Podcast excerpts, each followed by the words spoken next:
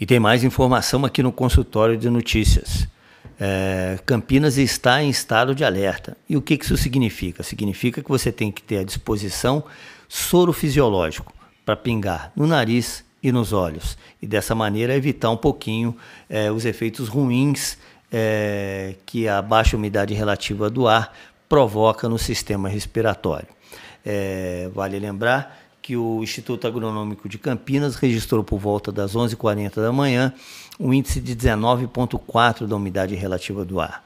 A cidade vem registrando nos últimos dias é, uma oscilação entre estado de atenção e estado de alerta. O que, que é a diferença entre uma e outra? No estado de atenção, a umidade relativa do ar varia entre 21% a 30%. Né?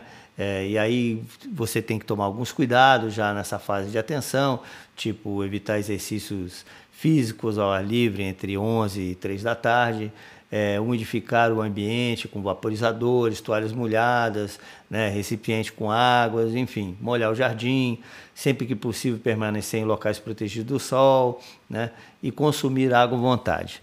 E no estado de alerta? O estado de alerta, a umidade relativa do ar fica entre 12% e 20%. Aliás, no sábado chegou a atingir 12%, na margem ali para entrar no estado de emergência, né? que é abaixo de 12%. E o que, que se recomenda quando você entra nessa fase de estado de alerta? É, também evitar a exposição ao sol, né?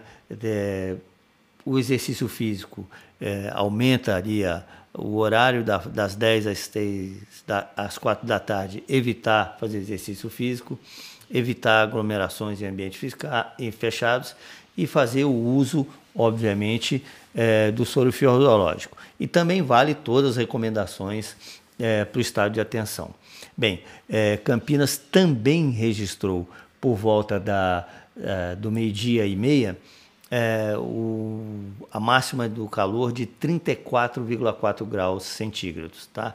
Então, assim, é, é, vale o alerta, ficar atento é, para que você não sofra nenhum tipo de insolação que é bem desagradável. As informações são da Defesa Civil de Campinas. Até a próxima.